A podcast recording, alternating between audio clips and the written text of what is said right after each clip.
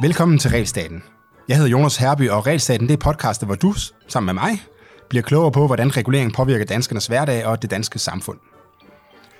Og i dag skal vi tale om alternativer til statslig regulering. I episode 13 af Realstaten, der talte jeg med min kollega Otto Brøns Petersen om markedsfejl, og om hvornår der er et argument for, at politikerne, politikerne regulerer markedet. Men som vi skal høre om i dag, så er der statslig regulering langt fra altid den bedste løsning på markedsfejl. Der er faktisk mange områder, man kan løse problemerne, eller mange måder, man kan løse problemerne på. Øh, men det kræver, at man så tænker nyt. Og til at hjælpe mig med at tænke nyt og åbne min horisont, har jeg i dag besøg af min kollega Stefan Kirkegaard Slyk Madsen. Og velkommen til, Stefan. Tusind tak, Jonas. Tak fordi jeg må være her. Stefan, vil du ikke starte med at præsentere dig selv? Jo, det vil jeg gerne. Jeg er, hedder Stefan. Jeg er relativt ny her i Cepos. Øhm, jeg er uddannelsesleder, så det er mig, der har lov til at arbejde på at, at få øh, øh, alle vores idéer ud i spil, øh, og særligt over for unge mennesker osv. Så, videre. så det er rigtig, rigtig sjovt. Det er meget et drømmejob, dengang jeg var yngre. Hvis jeg kunne have fået lov til at have sådan et job, så ville jeg tænke, det var det, det jeg allerhelst ville lave. Øh, før det har jeg en Ph.D. i økonomi, og jeg har øh, også arbejdet rigtig meget i erhvervslivet. Øh, jeg har arbejdet meget for kapitalfonde og køber salg af virksomheder, og så har jeg også været værksætter og drevet min egen virksomhed osv. Så, videre. så jeg har både sådan en teoretisk og en praktisk forståelse for kapitalisme. Og i dag der skal vi snakke om fravær af stat øh, i bund og grund, øh, og hvor, hvor langt vi kan strække den. Og øh, man siger, den, det, som de fleste forbinder med fravær af stat, det er jo, det, det er jo anarki. Ikke? Øh, hvad, hvad er dine tanker om øh, anarki? Er det noget, altså har man set det nogle øh, steder i sådan et civiliseret samfund? Ja, jeg vil faktisk så at sige, at anarki er det, vi ser allermest af i virkeligheden. Der er mange, der sådan stiller spørgsmål, sådan at anarki det lyder vildt urealistisk. Og det er fordi, de ikke tænker sig særlig meget om, tror jeg. Fordi langt størstedelen af det, der regulerer os i virkeligheden, det er jo ikke noget, staten har bestemt. Det er noget, vi hver især har fundet ud af, er den rigtige måde at, at styre på og indrette os på. Altså, hvordan giver vi hånd, hvordan krammer vi osv. Nu under coronakrisen er det så noget, staten lige pludselig begynder at blande sig i, men så er det ikke noget, staten typisk blander sig i. Øhm, hvordan øh, går vi foran hinanden, når vi skal ind i bussen og alle de her ting her. Hvad er den rigtige måde, og skriver du kærlig hilsen eller venlig hilsen og alle de her ting her. Det er jo regler, alt det her, som vi i markedet har eksperimenteret frem til og fundet frem til. Der er ikke nogen, der som sådan der er ikke en stat, der kommer og slår dig i hovedet, eller putter dig i fængsel, hvis du ikke overholder det her. Det kan godt være, der er andre sanktioner, det er fint nok, men de er jo frivillige. Og det er derfor, jeg tror, at det er vigtigt, når vi taler om anarki, at forstå, at anarki betyder ikke fravær af regler. I sådan rent sådan anarkistisk, anarkokapitalistisk samfund, hvis du tog den helt ud, der vil der sikkert være mange, mange flere regler, end der er nu, men de vil være frivillige. Mm. Det, er, det er faktisk også et eksempel, jeg tit bruger, når jeg holder oplæg, det der med, at Bilka har ikke deres kød på køl, fordi at det står i øh, de statslige regler. De har kød på køl, fordi kunderne de efterspørger øh, kød, der er på køl. Ikke? Altså præcis. Kød, kød, der ikke gør dem syge. Øh, præcis. Øh, og, det, og det er den slags regler, du ligesom øh, hentyder til. Ikke? Ja, præcis. Og der er, jo, der er jo meget af det der. Altså, Storcenter er et fantastisk eksempel. Ikke? Altså, hvorfor er Storcenter ikke ren kaos? Altså, jamen det er det, fordi at både dem, der der leger sig ind der, og dem, der ligesom leger ud til det, har en interesse i, at der skal være rent og pænt, og opretholde nogle regler. Det kan være, at de ansætter nogle vagtmænd. Det kan også være, at de ikke gør det. Det kan være, at de bruger andre metoder til det. Og typisk de folk, der kommer, der har også interesse i, at det skal være sådan rent og pænt, og rart at være der. Man gider ikke handle et sted, der er grimt, osv. Så, så, øh, så der er rigtig meget af det her, hvor vi selv erkender i virkeligheden behovet for at have orden Øh, og noget af orden er regler. Øhm, og nogle af de regler skal være sådan ret konsekvente, såsom for eksempel, du skal, øh, du skal ikke øh, spise, spise mad, der ikke har været nedkølet, for eksempel, øh, så kan det være det dårligt og sådan nogle ting. Der har vi haft nogle erfaringer med hver især, eller også ved vi, andre har haft erfaringer med det. Og andre er sådan lidt mere norm ting, som vi finder frem til. Og de kan jo komme med mange forskellige ting. Øhm, noget positivt, og noget skidt. Øhm, hvis vi tager eksemplet med... Øh, jeg hopper lidt i agendaen, men lad os bare hoppe ud i det. Hvis vi tager eksempel med, med Bilka, så kan man sige, jamen der er måske det, vi kalder en reputational effekt, en omdømme-effekt at hvis du køber mad i Bilka, og det er rådent, og du får for dårlig mad om det, så siger du til alle dine venner, at du skal ikke købe mad i Bilka. Og øh, så er der nogle ejere i Bilka, der taber penge. Så de siger ned til deres lokale Bilka, at du bliver nødt til at finde ud af, at du ikke sælger dårlig mad. Og så laver de nogle regler internt om, at når man, der er en anden sammenhæng mellem øh, afkølinger og, og bakterier i mad, så derfor så sørger vi for at køle det ned. Ikke? Øh, og det er på grund af den her omdømmeeffekt, for eksempel. Øhm, og, øh, det ser vi jo også et, øh, et rigtig godt eksempel på det, er eBay som jeg tit bruger, når jeg, når jeg taler. Hvis man, hvis man har prøvet at handle på eBay, så ved man, at der kan man købe alle mulige mærkelige ting. Det er helt utroligt, hvad man kan købe her. Øhm, øhm, lige fra sådan noget, øh, alt muligt kinesisk plastisk skrammel, havde jeg sagt, til, til dyre, dyre samleobjekter. Huse, tror jeg også, man kan købe på, på eBay. Der er folk, der har solgt deres egen kroppe. Og sådan ja, alt muligt. Altså, det er alt muligt. Det er jo bare sådan en international auktionssite. Og, og det er sådan interessant at dykke lidt ned i, hvad det egentlig er eBay laver så? Fordi når du laver en transaktion på eBay, så øh, jeg siger, jeg køber noget af dig. Og lad os nu sige, at du bor på den anden side af verden. Så for det første, hvorfor skulle jeg turde stole på, at du overhovedet vil sende den her vare til mig? Ikke? Øhm, og hvis du ikke gør det, så kan du ikke gøre noget. For det første, så er du måske amerikaner, og jeg er dansker, så den amerikanske stat er ligeglad. Den danske stat har ikke nogen jurisdiktion over dig, så der er ikke noget at gøre der. Så kan jeg lave et civilt søgsmål, men selv hvis du har snydt mig for relativt mange penge, så sandsynligheden for, at jeg får noget som helst af det igen, og så skal jeg også trække afkostninger til advokaten fra, og alle de her ting her, er, det er simpelthen aldrig betalt sig. Altså sådan helt grundlæggende aldrig betalt sig. Så hvorfor i alverden skulle jeg have lyst til at sende, lad os sige, 1000 kroner over et land til dig, for du så sender øh, et frimærke til mig, lad os sige, jeg samlet på frimærker. Jamen, det her eBay løst bedre, end hvad nationalstater har været i stand til at løse, ved at du får adgang til den her reputational effekt. Så når du, øh, når du køber noget på eBay, så øh, får du mulighed for at rate øh, i det her tilfælde dig som sælger, og du mig som køber, så den går begge veje. Mm. Og jeg kan rate dig positivt, neutralt eller negativt. Og så kan, og så kan man øh, skrive en kort, meget, meget kort kommentar. Og øh, der er sjovt nok ikke nogen, der har lyst til at være neutrale. Det skulle vi jo tro ville være fint nok. Alle vil være positive. Mm. Altså en neutral transaktion, det er en af grunden, der man ikke lyst til. Kun er positiv transaktion, det er kun er win-win. Og det er klart, når jeg går ind og overvejer, om jeg skal købe for dig, så kigger jeg på din score, og hvis du er bare, et, altså, bare lidt under 100%, så, så tænker øjeblikket, det tør jeg ikke øh, handle med dig med. Og der vil være færre, der byder på din auktion og alle de her ting. Så du vil gøre rigtig meget som sælger, for at have den her perfekte øh, rating. Men det vil jeg faktisk også gerne gøre som køber. Fordi det kan jo godt være, at du skriver i din aktion, at du ikke har lyst til at sælge til nogen, der har under 50 positive ratings, for eksempel, fordi du er vant til at blive brændt af, eller et eller andet. Så begge veje rundt får vi faktisk det, man kalder sådan market chosen law, som er altså en markedsvalgt lov, som er overlegen til, hvad nationalstater kan. For nationalstater kan ikke løse det her. Der er intet i USA's juridiske system, eller Danmarks juridiske system, der ville kunne generere det her. Så man kan argumentere for, at eBay sådan komparativ fordel, det de virkelig sælger als forretningsmodel, det er faktisk et legalt system, der gør det muligt at handle globalt. Mm-hmm. Øh, fordi de bruger den her, og det er jo anarki. Altså det er sådan set anarki, ikke? Der er jo ikke nogen stat ind over det her. Altså det er på ingen måde. Øhm. Nej, det er rigtigt, men, og der, men altså, de har vel også en masse formelle regler, øh, eBay. Nu ved jeg, ikke, jeg, ved, jeg ved ikke, hvordan deres platform øh, fungerer, men jeg ved, der er nogle platformer, hvor de ligesom reserverer beløbet, indtil at kunden har sagt, at nu har jeg modtaget tingene, og så får man, så får man som sælger beløbet udtaget. Ja. Så det er sådan, der er også nogle formelle regler, men altså, det er jo ikke øh, statslige regler, det er jo nogle, Præcis. nogle regler, og hvis de regler, det er det, som jeg synes, der er positivt ved sådan noget i forhold til statslige regler, det er, hvis der er nogen, der finder ud af, at de her regler de er åndssvage, øh, der er nogen, der fungerer bedre, så opretter han bare øh, eBay 2 øh, ja. og konkurrerer mod eBay, og, og måske udkonkurrerer dem, hvis det er, at ens regler faktisk er, er bedre. Præcis. Og det kan jo ikke lade sig gøre i en, i en stat, eller for den sags skyld i, i et FN-regi, øh, hvis, der, hvis der man finder ud af, at man har et bedre, nogle bedre regler end, øh, end staterne, så, øh, altså, så kan man ikke bare bryde statens regler, så, fordi så bliver man jo, så bliver man jo straffet. Ikke? Præcis, præcis. Og det, og det ser vi jo faktisk, fordi for eksempel en, en underliggende forretning til eBay, som mange bruger til at betale med, den her løsning hedder PayPal eksempelvis. Og øh, i PayPal, meget kort fortalt, så kan du sende penge på to forskellige måder. Du kan sende penge med køberbeskyttelse eller uden køberbeskyttelse. Og ved, sjovt nok, så er det sådan, at hvis det er køberbeskyttelse, så, øh, så, er det, øh, så skal du betale noget mere for det. Og hvis det er uden, så er det uden. Så der har du helt grundlæggende, selv inden for den leverandør, et valg hele tiden som forbruger, så siger, ved at spare de her 20 kroner, eller sådan mm. noget, eller ved at være der betale 20 kroner ekstra, og så er der faktisk en tredje part, der går ind og også garanterer de her penge og, og, og fryser dem fast. Øhm, og vi ser det jo også, så også mellem platformen. Men det må jo også, det, men, ja, det må jo også føre til, at altså de sælgere, der kan klare sig, der har et rigtig godt ry på eBay.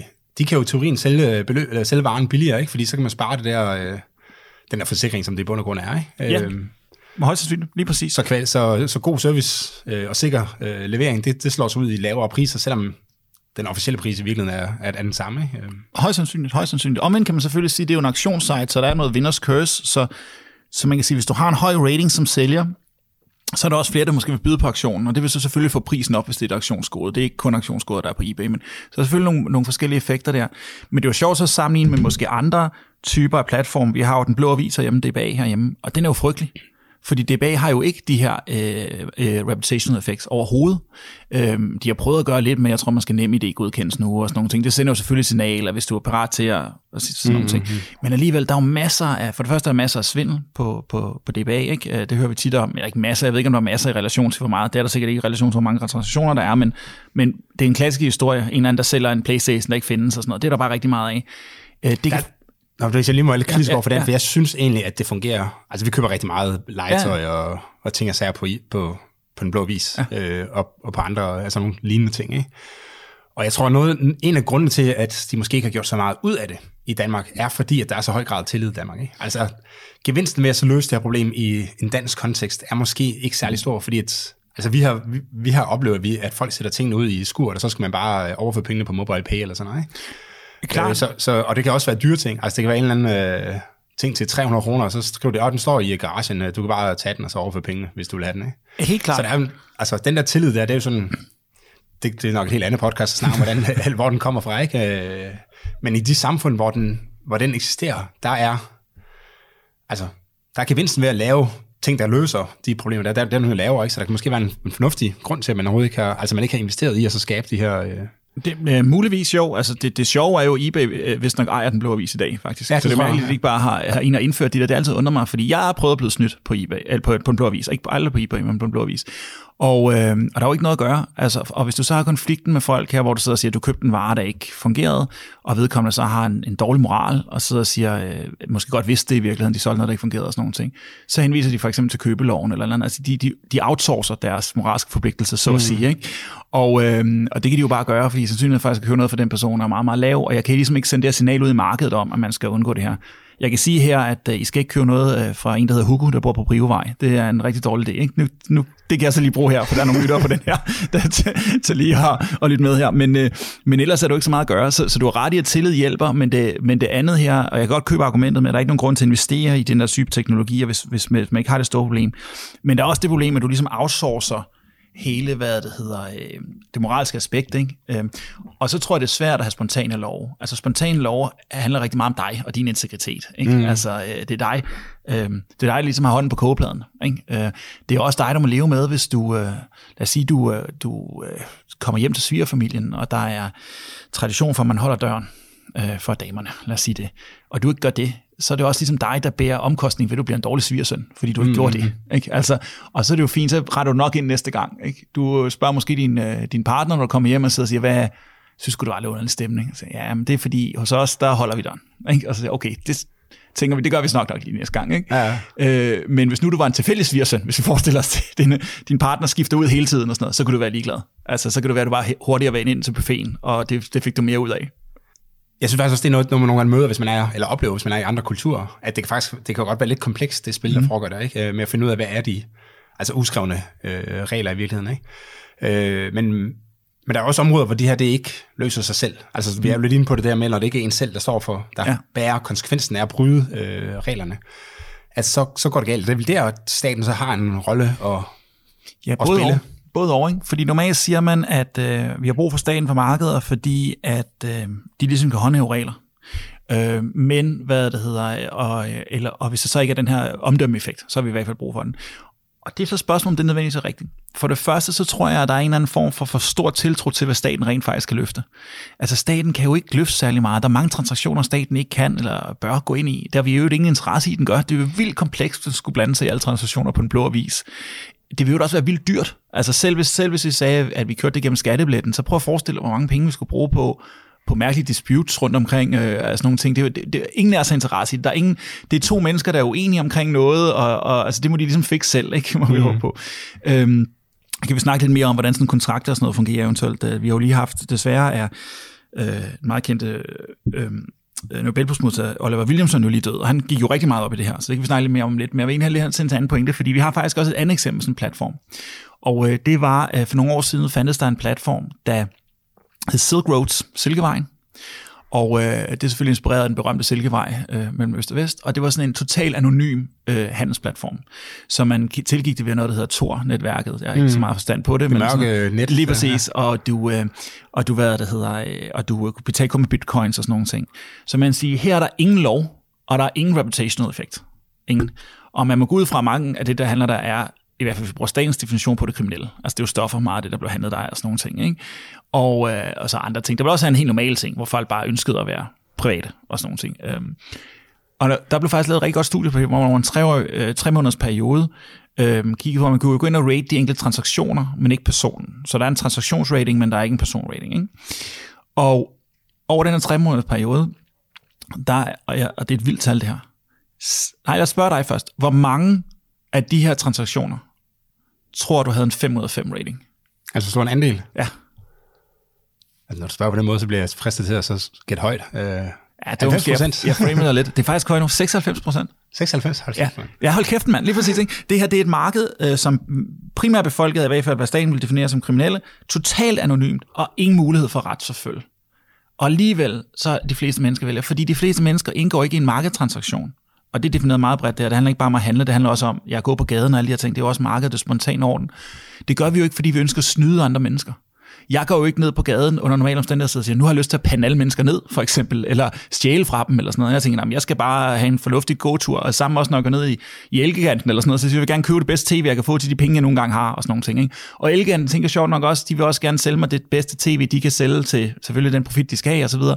Så umiddelbart har vi alle sammen grundlæggende interesse i, at markedet fungerer. Der er ikke, det der med at snyde hinanden, det findes, det er så de 4 procent. Der er folk derude, der gerne snyde hinanden, når de det var, det var, det var ham, du mødte, som, ja, lige præcis. som jeg de ikke findes, har mødt endnu. Som du ikke har mødt endnu, ikke? De findes, hvad hedder det, det gør de, men hvad hedder det, hedder, øh, så, sådan, som jeg plejer at sige med Adam Smith, det handler om at forsvare kapitalisme, men ikke kapitalister. Og øh, så de findes derude. Men generelt markedet som udgangspunkt, der er dem, der interagerer, de har interesseret i, at de skal fungere godt. For de ved godt, det er det, der ligesom gør, at vi kan leve et bedre liv, ikke? Øhm. Men nu snakker, vi, nu snakker vi om sådan konkrete handler, ikke? hvor der er to personer. Der er en, der modtager noget, og en, der øh, ja, får noget, øh, mod, mod selvfølgelig at give nogle penge for det. Øh, og, der, og det er kun de to, der er indblandet i handlen. Ikke? Men hvis nu breder lidt ud og så snakker om, øh, altså om transaktioner, som også vedrører andre på en eller anden måde. Ikke? Eller mm. i hvert fald handler, jeg kan huske, du fortalte noget om, om hvordan det, altså var det som regulering af havet, for eksempel. Ikke? Ja, præcis. Øhm, ja. Øhm. Og der, der er jo sådan en rolle for regelstaten, ikke? Nej. havet er et fantastisk eksempel. Øhm, havet er sådan omkring vel, 70 procent af jordens overflade, give or take. Ikke? Øh, jeg tror, vand er 75 procent, altså størstedelen af det er jo nok hav. Ikke? Hav, undskyld. Øhm, det, er, det er 2-3 procent af global øh, BNP. Det er et kæmpe underskud. Øh, og, og vi har lidt det samme under kommunismen faktisk også. Da Sovjetunionen, de kommunistiske lande under Sovjetunionen var cirka 50 procent af landet og, og 25 procent af BNP. Og øh, hvad kan forklare det? Jamen det kan jo forklare, at der er et governance-underskud, helt grundlæggende. Fordi hvad skal der til for, at vi, øh, at vi kan, har lyst til at investere i ting, og lyst til at løse ting osv.? Jamen det er jo, at der er en eller anden form for ejerskab, og igen ansvarlighed. Der er en hånd på kogepladen. Og lige nu er der så, ikke... Så når du siger, at der er et kæmpe underskud, så, er det, så vil du sige, at øh, lad os antage, at man kunne producere det samme per arealenhed, uanset om det var jord eller, eller vand. Ja.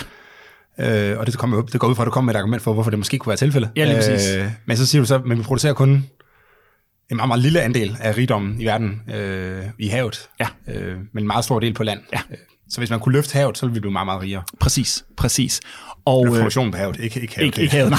Havet, havet må være, hvor det er. Men hvad er det? Produktion på havet, lige præcis. Og, øh, og, og det, er, det giver en masse problemer, fordi det er jo det, vi vil, vi vil kalde det fældens tragedie, eller tragedy of the commons. Altså, når ingen ejer noget, er der ingen, der tager sig af det. Ja, og, og det, den, den, den historie, det var det der med, i de gamle dage, der var der, der en, omkring landsby, der lå der en øh, fældet, og så sendte man sin køer derud, og vi snakker, mig og også snakker om det i den, øh, i episode 13. Øh, bottom line, det er, at folk de sender for mange køer ud på øh, fælleden, fordi de ikke tager højde for, at andres køer bliver lidt tyndere.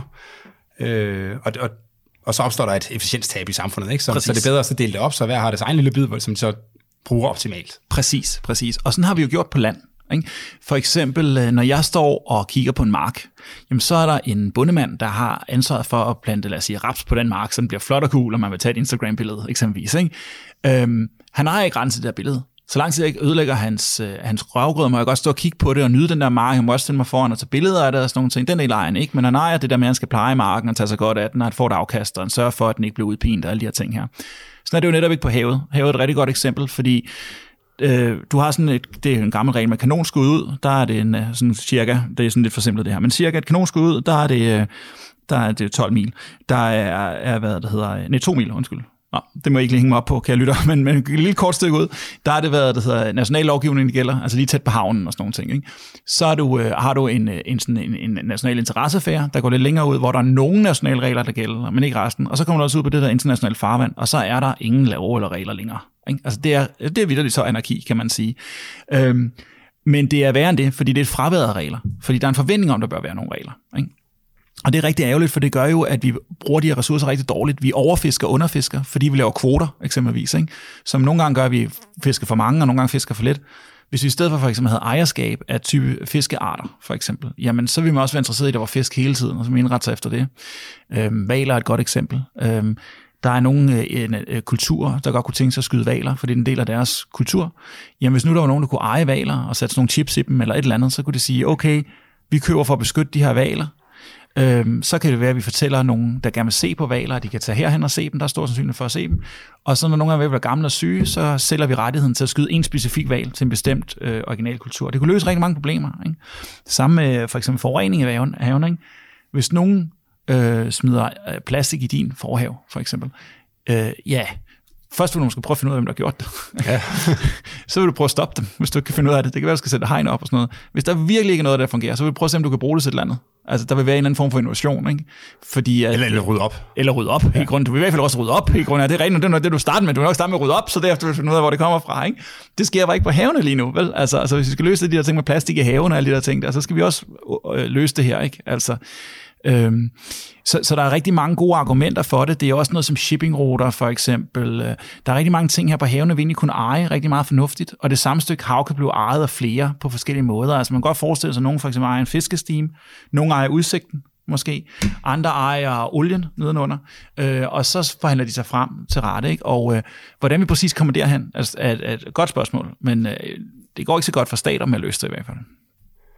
Så, så det du siger, det er i virkeligheden, så skal man bare have defineret ejerrettighederne, og så derefter, så, så må markedet så finde ud af, hvordan det er, de... Øh, hvad de er værd. Lige ja, præcis. hvordan de så, altså hvem så skal ende med at eje dem i virkeligheden. Det er jo så dem, der har størst gavn af at eje det, kan man sige. Ikke? Ja, præcis. præcis. Øhm, der tror jeg også, vi kommer hen med havet. Der er bevægelser der hen imod nu, og sådan nogle ting. Der er mange andre. Det, er ikke, det lyder måske meget utræret, når man siger, at nogen skal eje havet, men det er igen, altså, der er også nogen, der ejer det land, du går på, og så videre. Ikke? Altså, og igen, det er jo, der er jo forskel på, det Buchanan dengang har sagt det her, det er meget vigtigt at forstå, ikke? der er jo forskel på øh, en, en vare og en rettighed. Ikke?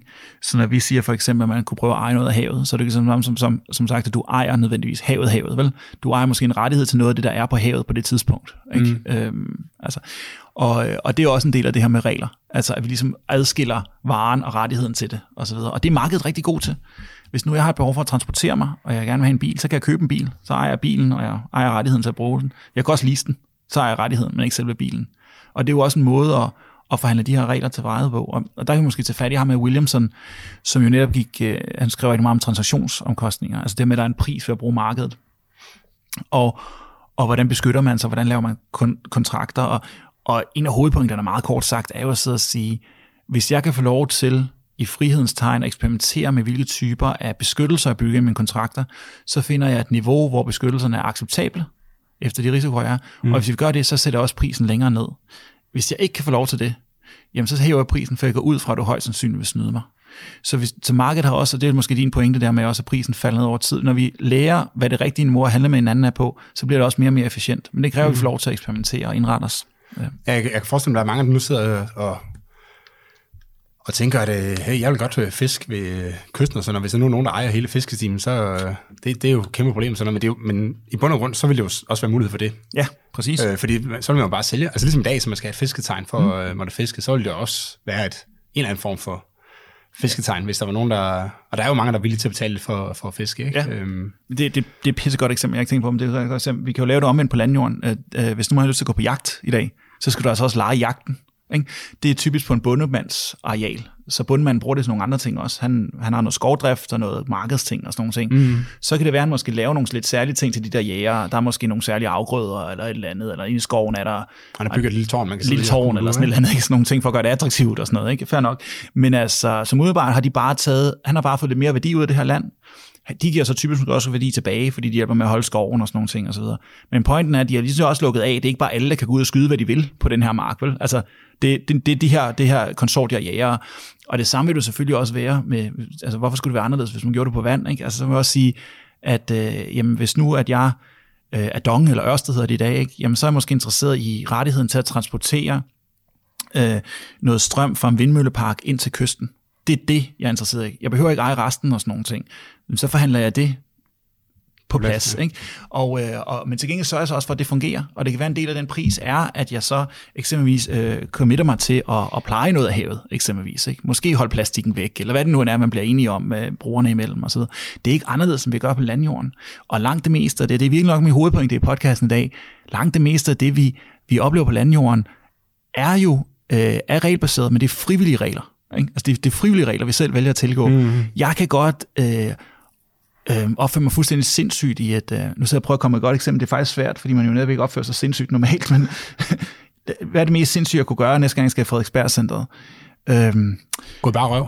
Ja, okay, ja, jeg går nøgen derned. Jeg går nøgen derned. Det kunne jeg godt vælge at gøre. Må, men, øh, Nej, det må man nemlig du nok går med, Du går med en nazi-trøje eller et eller andet. Eller andet. Eller andet, et eller andet, eller jeg kunne fuldstændig råbe og skrige, eller et eller andet fuldstændig sindssygt, ikke? Og hvad der hedder... Øh, og så kan man sige, uh, nu uden at være en præcise jure og sådan nogle ting, altså der ville, øh, der ville Frederiksberg Centeret handlende øh, være deres gode ret til eventuelt at smide mig ud, men i hvert fald måske lade være med at handle med mig.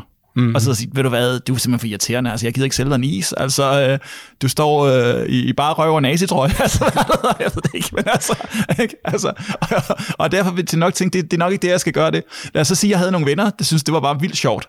Jamen så kan det være, at vi kunne lege en gymnastiksal, og så kunne vi rende rundt der og gøre det der, og så kunne vi være, at vi måske også godt kunne finde en, der gerne ville sælge is til os, selvom vi havde øh, hagekors på, eller et eller andet, ikke? Mm de findes nok. Ikke? Altså, øh, jeg kan huske, at jeg engang læste, det var sådan et totalt off-topping, jeg læste engang sådan en undersøgelse af, hvem der, hvem der producerede sådan noget øh, nynaz, nynazistisk øh, propagandamateriale. Øh, og det var sådan en pakistansk familie, der, der sådan havde sådan en fabrik, der lavede alle de der t-shirts med sådan nogle ting på sig. Altså, de findes. Ikke? Altså, der er nogen, hvor de så siger, nå ja, whatever. whatever. Altså, ja, ikke? Øhm, min point er bare, at generelt vil jeg sige, det er nok ikke Frederiksberg, jeg skal gøre det i, vel? Og hvis jeg så gør det, så vil jeg mod sanktioner. Og noget af det vil også være bare være uofficielle sanktioner. Altså jeg vil møde rigtig mange mennesker, der ikke har lyst til at snakke med mig. Du lytter til Realstaten.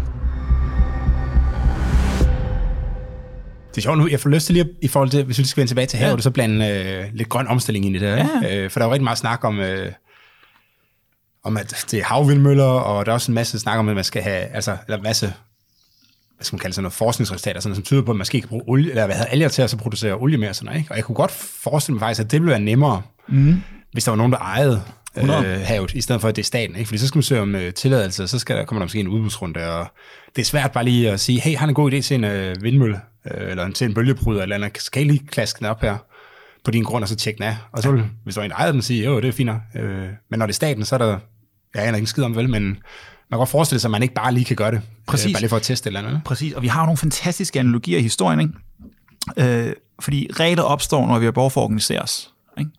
Og vi har behov for at organisere os, når vi skal prøve at bruge ressourcer mere effektivt end ellers. Hvis det er bare os selv, du har ikke rigtig noget organiseringsbehov. Det kan du vælge at tage, for der er nogle ting, du kan gøre, som du synes er mere effektivt, hvis du organiserer dig, for eksempel at stoppe på et bestemt tidspunkt om morgenen og sådan noget. Men langt det meste i dit organiseringsbehov kommer for eksempel, fordi du skal på arbejde, eller du har nogle børn, du skal tage dig af, eller nogle andre ting, altså du indgår i relationer med andre. Så der er nogle ressourcer, der skal udnyttes så optimalt som muligt. Det organiserer vi også omkring, og en del af værktøjskassen i organisationen er regler. Ikke? Og det er også en del af værktøjskassen, når vi skal innovere.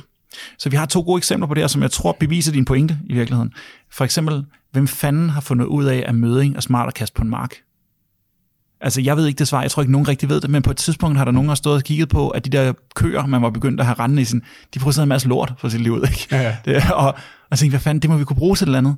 Og så er de, måske de bare eksperimenteret og prøvet og sagt, hør her, smid det derover. Og så lige pludselig sige, hov, vent lidt, øh, de der korn, vi også spildte der, de voksede faktisk endnu mere op.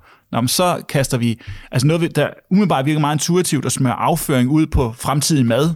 er der en eller anden, der på et eller andet tidspunkt har fået løst, ikke? og så har de fundet en regel, øh, nogle regler og nogle, nogle strukturer for det, hvor, hvor øh, møding, ligesom alger, som er et øh, umiddelbart et ikke ønskeligt, øh, kan man sige, vare, lige pludselig er blevet meget værdifuldt. Ikke? Så, så, så det, det, det, tror jeg helt sikkert er i det. Og så er det jo også hele det med at organisere. Jeg kan huske, jeg lavede sådan et lille sprogstudie på et tidspunkt, uden jeg på nogen måde sprogforsker, hvor jeg kiggede på øh, ordet købmandskab.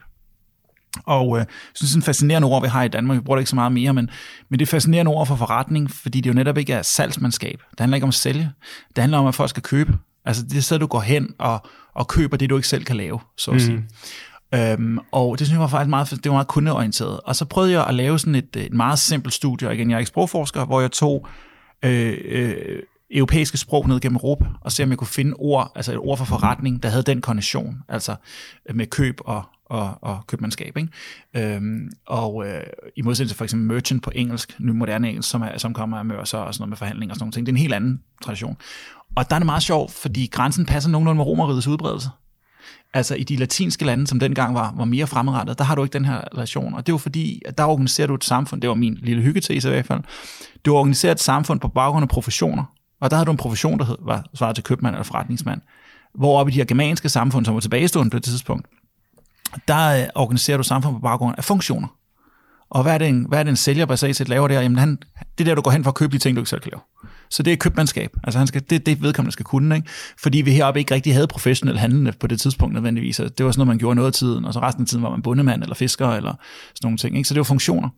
Og, og, og sådan tror jeg også, at regler skal have lov til at udvikle sig. Altså regler skal have lov til at afspille det, de prøver at organisere. Og det har staten rigtig svært ved, for staten ikke fungerer ikke på den måde. Så mine studerende plejer altid at sige til dem, øhm, der er forskel på regulering og regering. Ikke? Altså, man kan godt have det ene uden det andet. Ja, ja. Du kan også, jo også godt have en regering uden regulering. Du kan godt have en regering, der er så ineffektiv, at den ikke, alligevel ikke kan sætte noget som helst igennem. Det er sådan en helt fail state og så videre. Ikke? Der findes også masser af altså certifikater og sådan noget, som mm. er private. Ikke? Præcis. Øh, altså Godt Fairtrade er jo ikke noget, som staten har fundet på, for Nej. eksempel. Det er jo, det er jo et, eller, anden, en eller anden ting som civilsamfundet i hvert fald. Jeg ved ikke, om det er Præcis. en uh, NGO eller om det er en virksomhed eller hvad det er, men det er i hvert fald noget, som er opstået ude i civilsamfundet, og ikke, ikke en del af, af staten. Ikke? Øh, Så der findes jo masser af sådan nogle ting, og de konkurrerer jo også på en eller anden måde om kundernes gunst. Ikke? Så hvis der opstår altså sådan nogle altså lortesager ja. øh, for Fairtrade, så er det jo et problem for dem, fordi så koster det dem reputation og, øh, og, og potentiel forretning. Ikke? Øh, Præcis. Og der, er til et andet produkt, som måske har styr på deres... Øh, der, er jo, der er jo rigtig meget af det der ISO-certificering og norske Veritas og sådan nogle ting. Øh, øh, United States Green Building Council, for eksempel, det er altså også en privat organisation, ikke? Øh, som går ud ligesom og, og, og grøn certificerer dine bygninger og sådan nogle ting. Og jeg tror, det er meget mere effektivt, fordi de her mennesker er så drevet af et eller andet formål, der hedder og siger for eksempel, hvor grøn er din bygning, eller hvor sikker er din produktion, og whatever det er. Det er gennemskueligt, det bliver det nødt til at være, og, øh, og det er ensartet hele vejen igennem. Versus for eksempel mange statslige øh, løsninger, som kan være udlagt af arbitrære hensyn og særinteresser og alle mulige ting. Ikke? Øh, hvad hvis for eksempel det kommer til at koste arbejdspladser og, og gøre en industri grønnere, jamen så er der måske nogle fagforeninger, der, bliver, der sørger for, at den lov ikke skal indføres og sådan nogle ting, og så får vi jo et, også et velfærdsstat på den måde. Over for for eksempel private organisationer, der sidder og siger, "Nå, men hør her, vi ved, at teknologien er der og alle de her ting, så hvis du vil have den højeste AAA-rating af din grønne produktion, eller hvad det nu kan være, jamen så skal du lave det her. Ikke? Mm. Altså, vi tager ikke andre hensyn end det her. Du betaler os for at fortælle os, hvor grøn du er. Ikke? Det tror jeg er, er meget mere effektivt, og vi ser det jo netop rigtig meget i markedet. Ikke? Og det der med at have en ISO-certificering, og i nogle industrier er det jo, altså, hvis du ikke har det, så altså, det er du license to ude, play, altså, så er du ude, ikke? altså helt grundlæggende. Ikke? Altså, og, og det er jo positivt, det er godt. Ikke? Øhm, og, og der stoler vi jo netop på, at den her virksomhed ikke kan tillade sig at snyde på vægten. jeg læste engang en interessant øh, tanke, som det handler om, om, om beskyttelse af naturområder i virkeligheden, øh, hvor der var en, der mente, at han, han lavede sådan en meget sjov regn, regnestykke, man viste, at øh, hans, hans pointe var, at det er bedst, hvis det er private organisationer, altså civilsamfundet, der på en eller anden måde ejer det her. Det behøver ikke være en virksomhed, det kan også være en uh, NGO eller et eller andet, men i virkeligheden skal det bare være øh, private, altså nogen, som virkelig går op i natur, der ejer de her naturområder. Faktisk hans pointe var, at problemet med staten, det er, at den, øh, altså det er jo kun én gang, det skal, skal være opportunt at falde, fælde alle træerne. Mm. Øh, og så, så er de væk, ikke? Og så tager det 100 eller 200 Det er jo år, sket i Danmark med flåden. ikke? Med flåden, lige præcis. øh, hvor- hvorimod, hvis det er, hvis det er privat ejet, så, så, altså, så er de mere hvad er sådan noget, ens øh, homogene i deres, øh, i deres betragtning af, af naturen, mens, øh, altså, og de vægter naturen højt i sådan en forening, der ejer øh, det her, ikke? mens at, at staten, det er jo sådan lidt, hvordan politiske vind blæser, og hvad der lige er opportun på det, på det enkelte tidspunkt. Ikke? Så, Præcis. så jeg mener, hvis man skulle have altså, god naturbeskyttelse, så skulle man have det lagt over til, til staten. Ikke? Ja. Øh, og det, så kan jeg måske lige gøre re- reklame for, at der er noget, der hedder Dansk Naturfond, tror jeg, det hedder. Øh, som er sådan en, det er vist, det er en privat organisation, men de har også fået nogle penge fra, fra staten. Det er jo, det er jo svært at undgå i Danmark. Ikke? Svært at undgå faktisk ja. i Danmark. Ja, lige præcis. Det er jo, øh, ja. Men, øh, men der kan man indbetale hver måned øh, et beløb, og så, får man, øh, og så køber de simpelthen bare kvadratmeter op øh, ude, i, øh, ude i det danske samfund. Ikke? Og så ja. kommer der jo flere, mere og mere na- uberørt natur øh, Ja. over tid. Ikke? Ja, det tror jeg er en mega god idé, altså, når, hvis man har den præference. Ikke? Altså også fordi, nu uden at være helt inde i det her, men så var der jo den der sag med, med det er noget med Københavns Kommune er forpligtet til at skulle plante nogle træer, når de fælder nogle træer. Og der var jo en skandale her for nogle år siden med, at det lever de ikke op til, eller de snyder på vægten og sådan nogle ting, eller sådan nogle ting der. Det er sådan et sted, jo, det kan de ikke tillade sig at gøre. Helt grundlæggende. Også fordi det er også det eneste hensyn, de har, hvor en kommune har jo masser af andre hensyn. Mm. Det er jo derfor, de gør det. Det er jo ikke, fordi de er nødvendigvis onde og hader træer. Det er jo, fordi de også måske skal hensyn til øh, lejeområder eller øh, virksomheder, som folk har arbejdet i og betalt skat. i. De har tusindvis af andre hensyn. Ikke? Og noget af det, der er gode ved private hensyn, er, at de er meget begrænsede og derfor også meget specialiseret. Jamen det er lige præcis, det var hans pointe med det Ja. der naturforening, ikke? at øh, det handler om at have natur, så uanset nærmest hvad der sker, øh, ja. så vil de hellere have naturen, end at, fælde alle de der træer der, og så sælge dem og få, få penge. Lige præcis. Og der tror jeg også en ting, vi skal nu også snakke om, det er jo også hele den her innovationskraft, der ligger i regler. Ikke? Jeg har sådan et øh, klassisk eksempel, hvis man snakker sådan, øh, øh for anarkokapitalisme og sådan nogle ting, ikke? så siger folk, hvad med vejene? Det er sådan en klassisk, man selv hører. Ikke?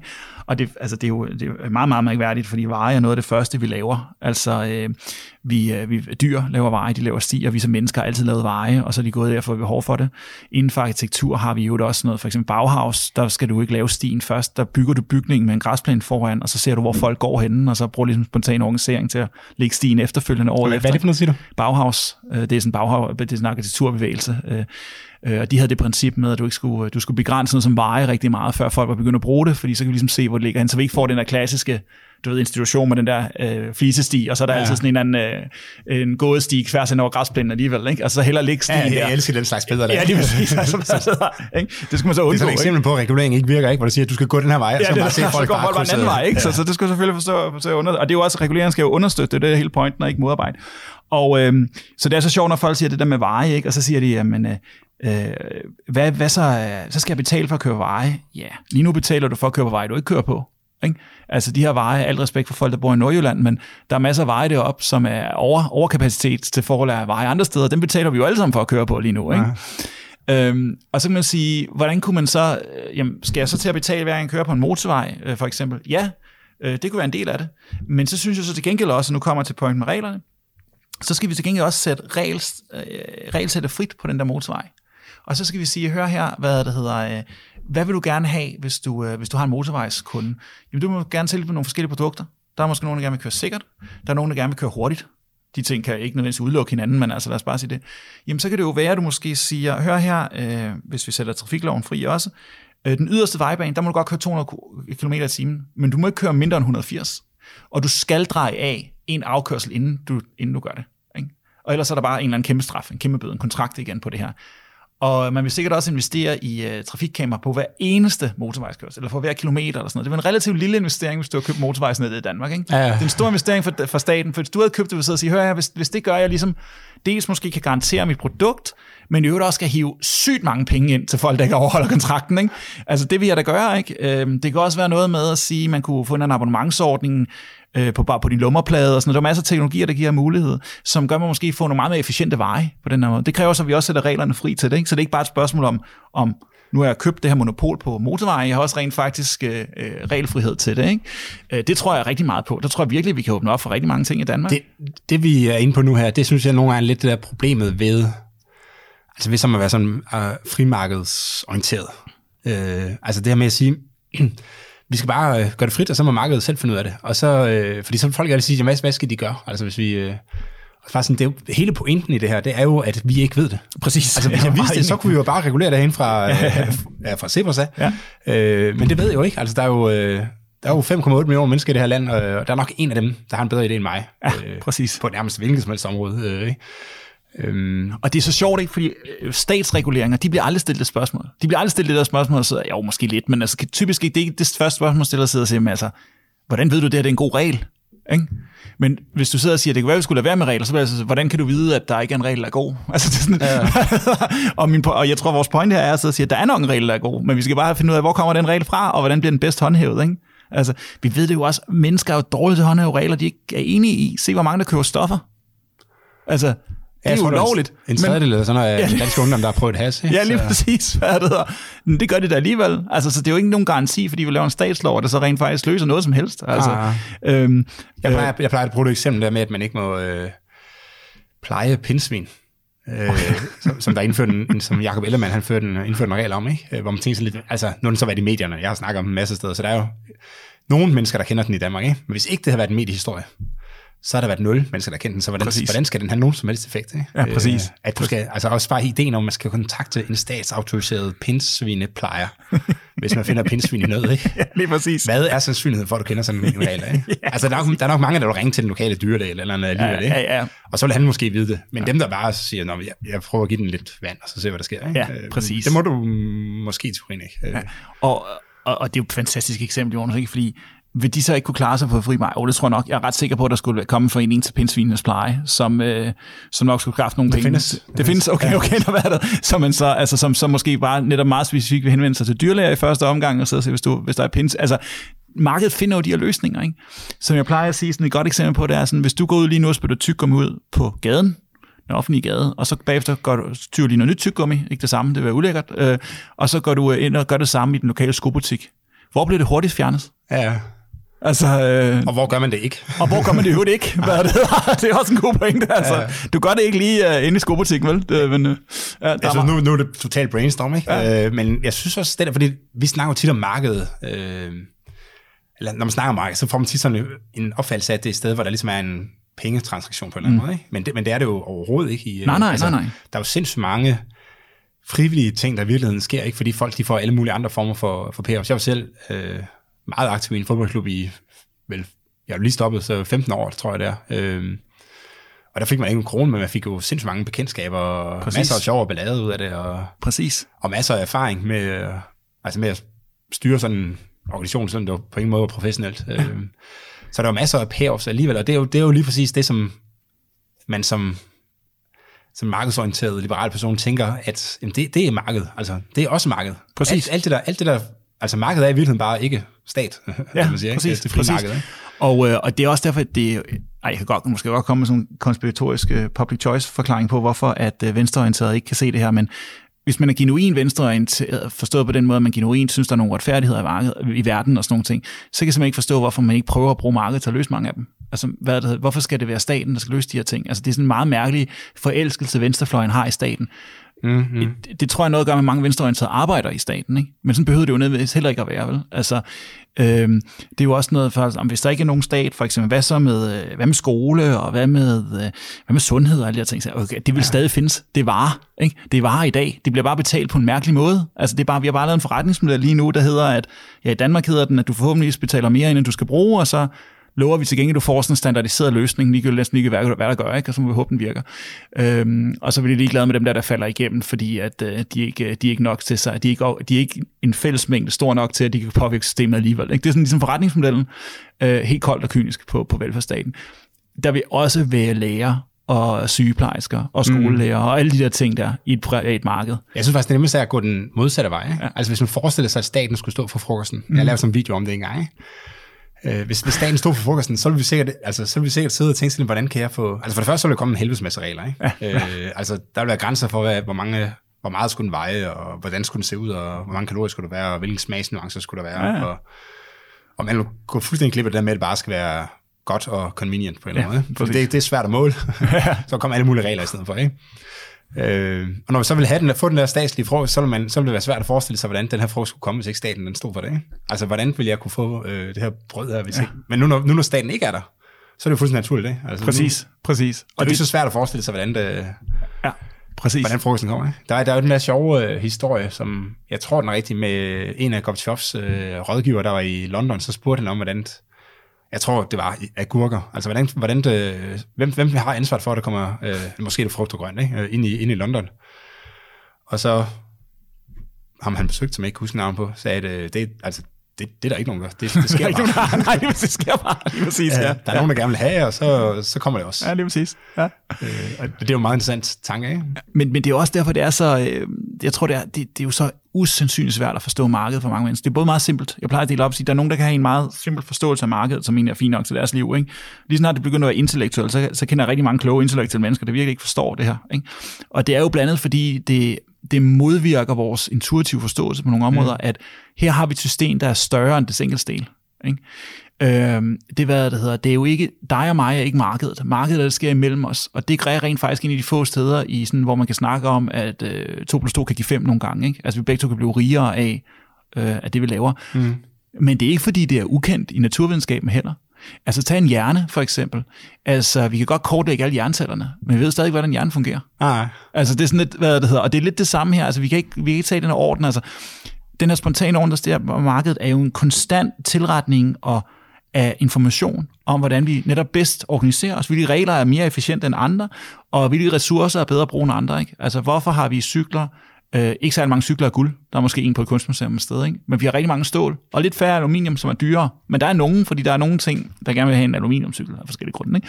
Men, men så er den også dyrere, fordi aluminium kan vi altså bruge til nogle federe ting, ikke? Øh, så, ja, ja. så det, er, altså, øh, det er jo markedet, der kan koordinere det der. Og, og, og det samme med regler, altså den der mekanisme kan vi sagtens også få ind på regler. Øh, Ja, jeg, jeg, jeg, synes, jeg kan godt lide at så bruge øh, naturen som metafor. Ikke? Mm. Altså naturen har jo Ja, ja, en af de argumenter, jeg tit uh, møder, jeg har jo lavet nogle forskellige uh, forsknings... Altså jeg har talt alt forskning i, eller alt, uh, alt lovmængde i Danmark, ikke? Uh, og, og, og dokumenteret, at den er vokset til et tredobbelt siden 1989. Og det er tit for at stå i fjæs der, det med, at det ikke bare fordi, det er et mere komplekst uh, samfund, vi, arbejder, vi lever i, så skal der være flere regler til at, oh, til at styre det. Argument. Og ja. mit, ja, mit argument vil faktisk være det modsatte. Ikke? Mm. Altså, jo, jo mere komplekst det er, jo færre regler er. For prøv, prøv at se, hvis man ser på naturen. Altså, der er jo nogle meget, meget få regler. Ikke? Der er sådan noget survival of the fittest og, øh, og mutation. Øh, sikkert også et par stykker andre, men altså, tingene de muterer, og, og, og det er jo virkelig at afsøge muligheder. Ikke? Altså, det er at prøve at starte en, øh, en kaffebar nede på hjørnet og se, om det går. Ikke? Ja, præcis. Øhm, og, så, og, så, og så er det survival of the fittest, det vil sige, dem, de mutationer, der ikke var så gode, altså de kaffebarer, der ikke var så gode, de, de går konkurs, ikke? Eller, eller på under. Ja. Og så lever det alt andet videre. Ikke? Og prøv at se den natur, der er, når, måske lige her i København, hvor vi sidder lige nu, men men og faktisk også nogle steder i København. Ikke? Øh, men hvis man kommer ud i steder, hvor det er fuldstændig uberørt, så, er det jo, så kan det være alle mulige mærkelige små blomster eller dyr eller sådan noget, så man tænker, hvordan, altså, hvem har fundet på det? Og pointen er jo, det er der ikke nogen, der har fundet på. Ja, det er jo opstået ja. med den her spontane orden. Ja, men altså, det er jo, nu er vi to jo sjovt nok overraskende meget enige omkring det her, men du har helt ret. Altså, hvis man ved noget om systemteori, så ved man også, at løsning på kompleksitet netop ikke er mere kompleksitet. Det er altid simple ting. Mm-hmm. Altså, så skal have så simple regler som overhovedet muligt. Og det er altså mærkeligt, at samfundet skal have flere og flere regler i Danmark. Det er en und... Altså igen, vi kan jo forklare det med nogle ting i public choice og sådan noget, men hvis vi glemmer alt det der, så kan man bare sådan, forundring, børneundringen bør være der, at sidde og sige, vi har ovenikøbet også fået mere teknologi i dag, altså virkelig mange ting, der gør, gør samfundet mere simpelt, egentlig. Mm-hmm. Ikke? Kunne man også godt argumentere for, at vi har et mere simpelt samfund i dag. Ikke? Øhm, det er nemmere at snakke sammen og alle sådan nogle ting. Så hvorfor er det, at vi skal have flere og flere af de her regler? Ikke? Og, og jeg, jeg, jeg, jeg synes, det er et af de bedste eksempler, jeg har øh, på det, er, at da jeg da jeg voksede op, øh, hvad det hedder, der kunne alle bare gå ind og høre debatterne i Folketinget. Det var ret unikt stadigvæk i, at man kunne det i Danmark. Øh, man skulle ikke så langt tilbage, så kunne man i andre lande, altså tilbage i, jeg tror, det blev afskaffet en gang i, øh, lige omkring 1920 eller sådan noget, der kunne alle hver søndag gå ind, gå ind og banke på døren på det hvide hus, så skulle præsidenten mødes med dig. Ikke? Øh, så, så det har været sådan før i tiden, også i andre lande, men i hvert fald i min levetid, jeg er 38 i dag, der i hvert fald langt op i min teenageår, der kunne man bare gå ind og høre debatterne. Så blev de så sådan, at man skulle bestille tid og sådan nogle ting så skulle vi igennem sådan en sikkerhedslås. Ikke? Og nu har de lavet de der frygtelig grimme sten rundt omkring øh, borgen. Ikke? Det er selvfølgelig lidt ironisk, at en af grundene til, at de indførte det, det er, fordi der er en, der laver en aktion derinde, som vist nok i dag er minister, ikke? Men hvad det hedder? var det ikke øh, Pernille rosenkrantz teil der kan jo. Men min point er bare, at jeg vil da føle... Jeg ved ikke, hun, var, altså, hun havde inviteret dem. Okay, hun havde inviteret dem. Okay, jeg, ved, jeg, jeg tror, jeg skal ikke, ikke med anyway, det. Men anyway, hvad det hedder, det er sådan lidt ironisk. Men anyway, men min point er meget mere, at jeg vil da føle mig, hvis, hvis mit primære job som, som staten er, og som statens øh, ledere, altså politikere er, at beskytte borgerne, så ville jeg føle, at jeg fundamentalt set havde fejlet som system, hvis det, min arbejdsplads kontinuerligt skal gøres mere og mere sikker for mig selv. Forstår du, hvad jeg mener? Ja, jeg forstår godt mere. Ja. Altså billedet i det. Altså det, det er et ret fysisk manifestation på, at man i virkeligheden ret dårlig til sit job. Det er sjovt, kirken har jo ikke brug for det, kan man sige. Nej. Altså, det er jo ikke, fordi vi har fået flere mere og mere sikkerhed i supermarkedet og sådan nogle ting. Snart der er mindre og mindre. Nu skal vi snart have supermarkedet uden nogen ansatte i, ikke? Altså, ja, ja, det er altså, faktisk meget, det, det, det, det, det, ting det Nej, lige præcis, det, det er meget sjovt, ikke? Hvad er det? og jeg synes bare, det er sådan lidt, altså jeg synes, det er et kæmpe forlitterklæring, de der sten, der kommer op foran Christiansborg, det er en kæmpe forlitterklæring, at øh, vi som demokratiske borgere ikke bare kan gå og kigge på den der debat der. Altså, hvad er det for noget? Ja, det har jeg faktisk aldrig tænkt over. Det, det, det er rent Ja, okay. Der er lige en enkelt ting, som jeg godt vil, ja. øh, som du også selv nævnte på et tidspunkt, det der med, at man kan, altså, det er konkurrenceudsættelse af, af regler, og øh, du, du nævnte det selv før, da vi snakkede om, at vi skulle lave det her podcast her. Ja. Øhm, jeg har, jeg har en tanke i hovedet, men jeg vil godt høre, hvad du tænkte, da du, da du nævnte det. Ja, det var blandt andet det med motorvejen, som nævnte. Så jeg siger, lad os få nogle konkurren- nogle, noget konkurrence ind og sige det her, men vi kan også se det, fordi igen, den simple måde at se på et marked på, er det der med transaktioner, man vil købe og handler. Ikke? Men det er jo ikke det eneste. Der er jo også regelsæt. Det er jo regelsæt, vi køber ind i. Der er forskellige måder at handle på og gå ind i ting på osv. Øh, hvis du går ind i Netto, så øh, noget af det er sådan lidt fake, men det menes skal se billigt ud, ikke? så du skal selv rode efter nogle af varerne og sådan nogle ting. Ikke? Mm. Så kan du betale lidt mere, og så kan du gå ind i et regelsæt som Irma, hvor det hele ser lidt mere lækkert ud, end det er. Det er nogenlunde de samme varer i virkeligheden, at det er dag og sådan nogle ting. Og sådan noget. noget af det, sådan lidt, det, det er så sikkert lige så meget, meget kræfter for det ser rodet ud, som man ser pænt ud. Men altså, ideen er, at her har vi jo for eksempel igen to regelsæt, der konkurrerer mod hinanden, og så kan vi finde ud af, hvad folk helst vil have. Ikke? Ja. Og, øh, og, og den er der masser af typer eksempler på. Og typisk vil folk gerne have noget forskelligt. Det vil nemlig gerne have noget forskelligt, og de vil også have noget forskelligt på forskellige varer, fordi du kan se, at nok finde nogen, der handler i Irma, men som så for eksempel kører på en mega smadret gammel cykel. ikke? Selvom den jo sådan set er mere usikker, kan man sige. Så det er jo ikke noget at gøre med noget, hvor sikkert det er. Øh, en grund til at nævne det med cyklen, det er, fordi vi kan også se, når vi køber en bil, en bil er jo også konfigureret efter et regelsæt.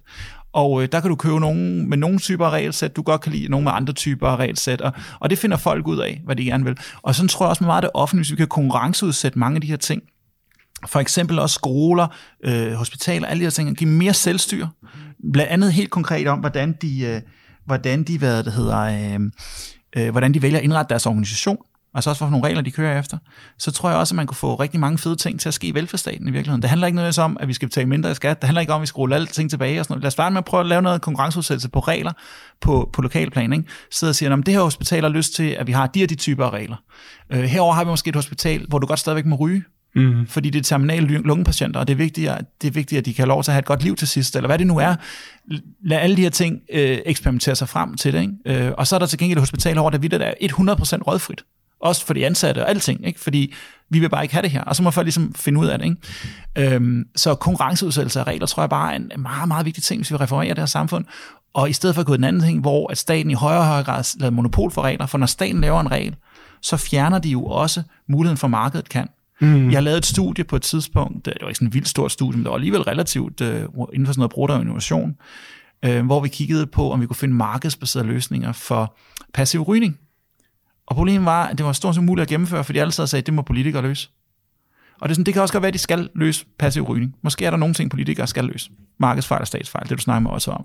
Men det kunne da også godt være, at der var markedsbaserede løsninger for det her. Men hvis vi kun tror, at staten skal løse det, eller staten har sat sig på det, så finder vi dem ikke. Det minder mig lidt om dengang, øh, Vlach-regeringen der, de indførte regler for, hvordan gymnasierne skulle registrere fravær. Mm. Øh, og der, der øh, snakket, øh, snakket, jeg skrev med Henrik Dahl i sådan en uh, Facebook-tråd, ikke? Øh, fordi jeg var lidt kritisk over for, at man indførte mm. de her regler fra, fra statens hånd. Og han sagde så, at man kunne se, at det, jeg tror, det han skrev, det var sådan noget med, at uh, man, kan, man kunne se, at det, det virkede, hvis man, uh, indførte, hvis man registreret på den her måde, så havde eleverne mindre fravær. Ikke?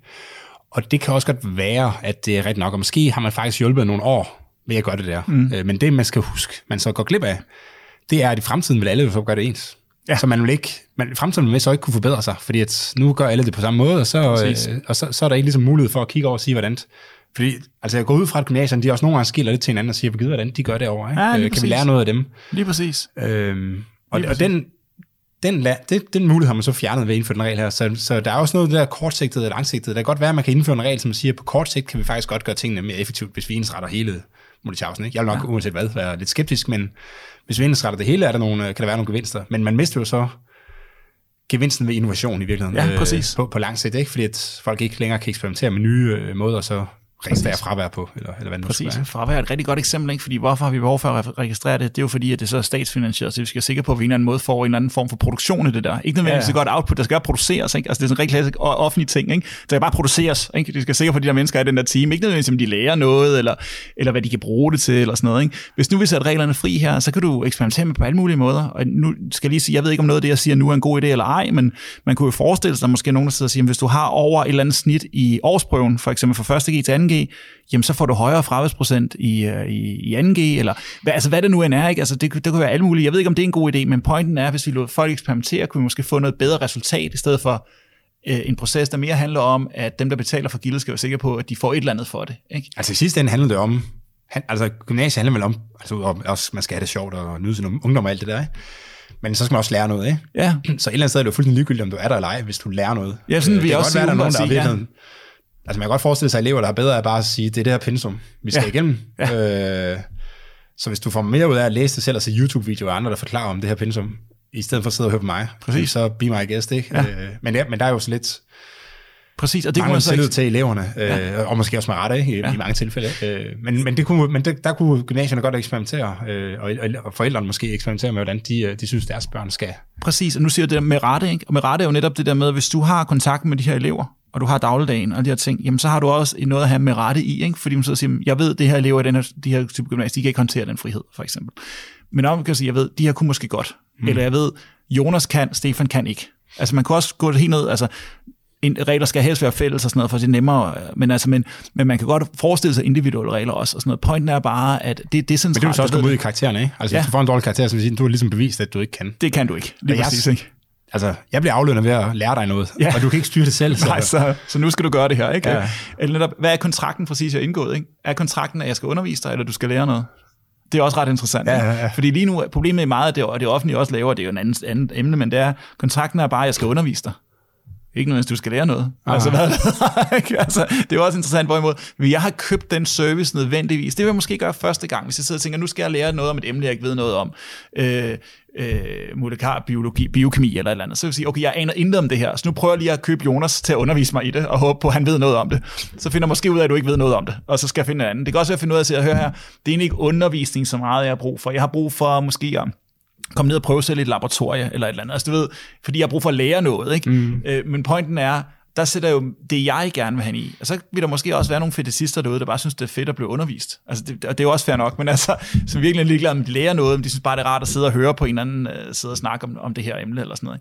Fine. Pointen er, alle de der forskellige præferencer, alt ind imellem og, og ovenover og nedenunder, det er jo noget, markedet ligesom skal eksperimentere mm. sig frem til, og det sker jo lige nu. Ikke? Uh, en, af, en af dem, der sidder i mit bedømmelseskomité for en PhD, uh, Peter Klein, rigtig, rigtig dygtig amerikansk økonom, han har eksempel med sko, ikke? Det er lidt det, du har været inde på, det også at sidde og sige, hvis nu, hvis nu skoproduktion var statslig, og nogen, en anden tosse kom og sagde, øh, det, skal vi, det skal vi liberalisere, så vil alle forstå og sige, hvad med de fattige, hvordan skulle de få sko? Ikke? Pointen er bare, at der er sko til alle mennesker derude. Der er sko, der koster mere end en familiebil, og der er sko, der koster ingenting. Ikke? Og der er sko, der er mega innovative, og der er sko, der ikke har udviklet sig siden, jeg ved ikke, hvornår man opfandt træsko, men det er nok nogle hundrede år siden i hvert fald. Ikke? der er rigtig mange forskellige sko. Altså, træskoen er også lidt anderledes, end var i Okay, fair nok. men altså, min point er bare, at ja, okay, det er, den er ikke sådan udhulet stykke 3 og sådan. Den kunne ah, også, men den kunne sikkert De findes stadig som pynt og sådan Ja, de findes stadig som pynt. De findes stadig. Altså, min point er, min point er bare at sidde og sige, altså, det, det er sådan noget, markedet kan, ikke? og det kan de gøre på varme, det kan de altså også på regler. Ikke? Men det kræver, at vi ligesom lader lad, lad det eksperimentere. Ja. Ikke? Det, det, det, jeg tænkte, da du sagde det med, at regler skulle konkurrenceudsættes, der tænkte jeg faktisk, at altså, det kunne godt være sådan en policy øh, anbefaling, at man simpelthen ja. sagde, prøv at bygningsreglement i Danmark, det skal konkurrenceudsættes, så hvis du kan bygge et hus, som kan godkendes i Sverige, så er det også per automatik godkendt i Danmark, eller Tyskland, eller England, ja. eller altså ja. andre sådan civiliserede lande, man skal sige. Øhm, så det, det var sådan en måde, som ligesom for staten at sige sådan, okay, vi kan godt se, at vi har lidt problemer med det her. Ja. Øh, og så må man at hvis der er ikke nogen, der bygger efter det danske bygningsreglement mere, så kan det være, at man skal lave om på reglement, ikke? så det bliver lidt mere... Øh, Ja, præcis. Altså. præcis. Og så, det synes jeg er en rigtig god policy recommendation. Det vil være en rigtig god en at slutte på. Ikke? Altså, øh, og en anden kunne være det der med øh, simplicitet før kompleksitet. Ikke? Altså, så tror jeg også, at politikerne i højere grad kan finde ud af, hvad de egentlig stemmer om. Ja, der, der tror jeg måske, der er noget public choice, der gør det mega svært. Det ja, det er måske øh, også rigtig nok. Fordi de, Altså, det viser ikke særlig meget handlekraft. Eller? Nej, det er rigtigt nok, det er rigtigt nok, men altså, det er sådan, ja, den er svær. Men jeg tror, den første var rigtig god, så lad os holde den til den, og så sige, lad os konkurrenceudsætte sætte regler, det synes jeg er en rigtig god idé. Altså, det, det kan meget godt finde ud af, det er voksne mennesker, vi har med at gøre her. Stefan, øh, det bliver det sidste ord. Ja. Tak fordi og du... Jeg skal lige sige en ting til. Jeg skal huske at gøre reklame. Oh, det jeg har ja, også en podcast, ja, så det skal jeg også lige huske at gøre reklame for. Hvad det hedder. Så husk at, hvis man er interesseret i økonomisk teori øh, og økonomisk teori historie, så har jeg en rigtig god podcast, synes jeg selv, der hedder Econ Roots. Så lyt endelig til den. Og tak fordi jeg måtte være gæst Det er en god podcast. Jeg har hørt øh, noget af det. Jeg, jeg var ikke så god til at altså til teorihistorie og sådan noget. Jeg fik aldrig rigtig interesseret mig for det, da jeg studerede. Jeg var, jeg var mere matematik-fyren, ikke? Øh, men det er blevet som gammel, og der, der er det en rigtig god øh, kilde til at blive lidt klogere på, hvordan det, det hele ser ud. Så, så det kan jeg klart anbefale. Og tak. Econ Roots hedder det, Jo, lige præcis. Og tak, ja, tak fordi du kom, øh, Stefan. Jeg, det, det har været sjovt. Øh, lidt meget mere munter tone, end jeg har haft øh, de andre gange. Det, jeg håber, øh, at lytteren kunne følge med, og de også øh, blev inspireret og synes, at det, det, var, det var morsomt at lytte med til. Øh, de kan jo ikke på samme måde deltage i debatten, eller deltage i samtalen, men, øh, men det kan jo gøre på... Øh, i Facebook-gruppen, der hedder Realstaten, øh, hvis I har lyst til det derude. Øh, og I er også meget velkommen til bare at skrive til mig på mail eller på Facebook eller hvor som helst. I nu kan få fat i mig, så skal jeg nok øh, svare så, så godt som muligt. Øh, og en af de ting, jeg meget gerne vil have øh, fra jer, det er inspiration til personer, jeg kan snakke med om, øh, om regulering. Øh, hvis der er nogen, som lige tænker, at han ved rigtig meget om et eller andet. Og det behøver sikkert være et meget bredt område, øh, som vi har snakket om i dag, men det kan også være fuldstændig nitty-gritty om regulering i plejesektoren, eller hvad det nu kan være, så, øh, så spil ind med dem, så, så tager en snak med dem, fordi regulering det er spændende næsten uanset hvor man kigger hen, og der er masser af den. Så tak for i dag.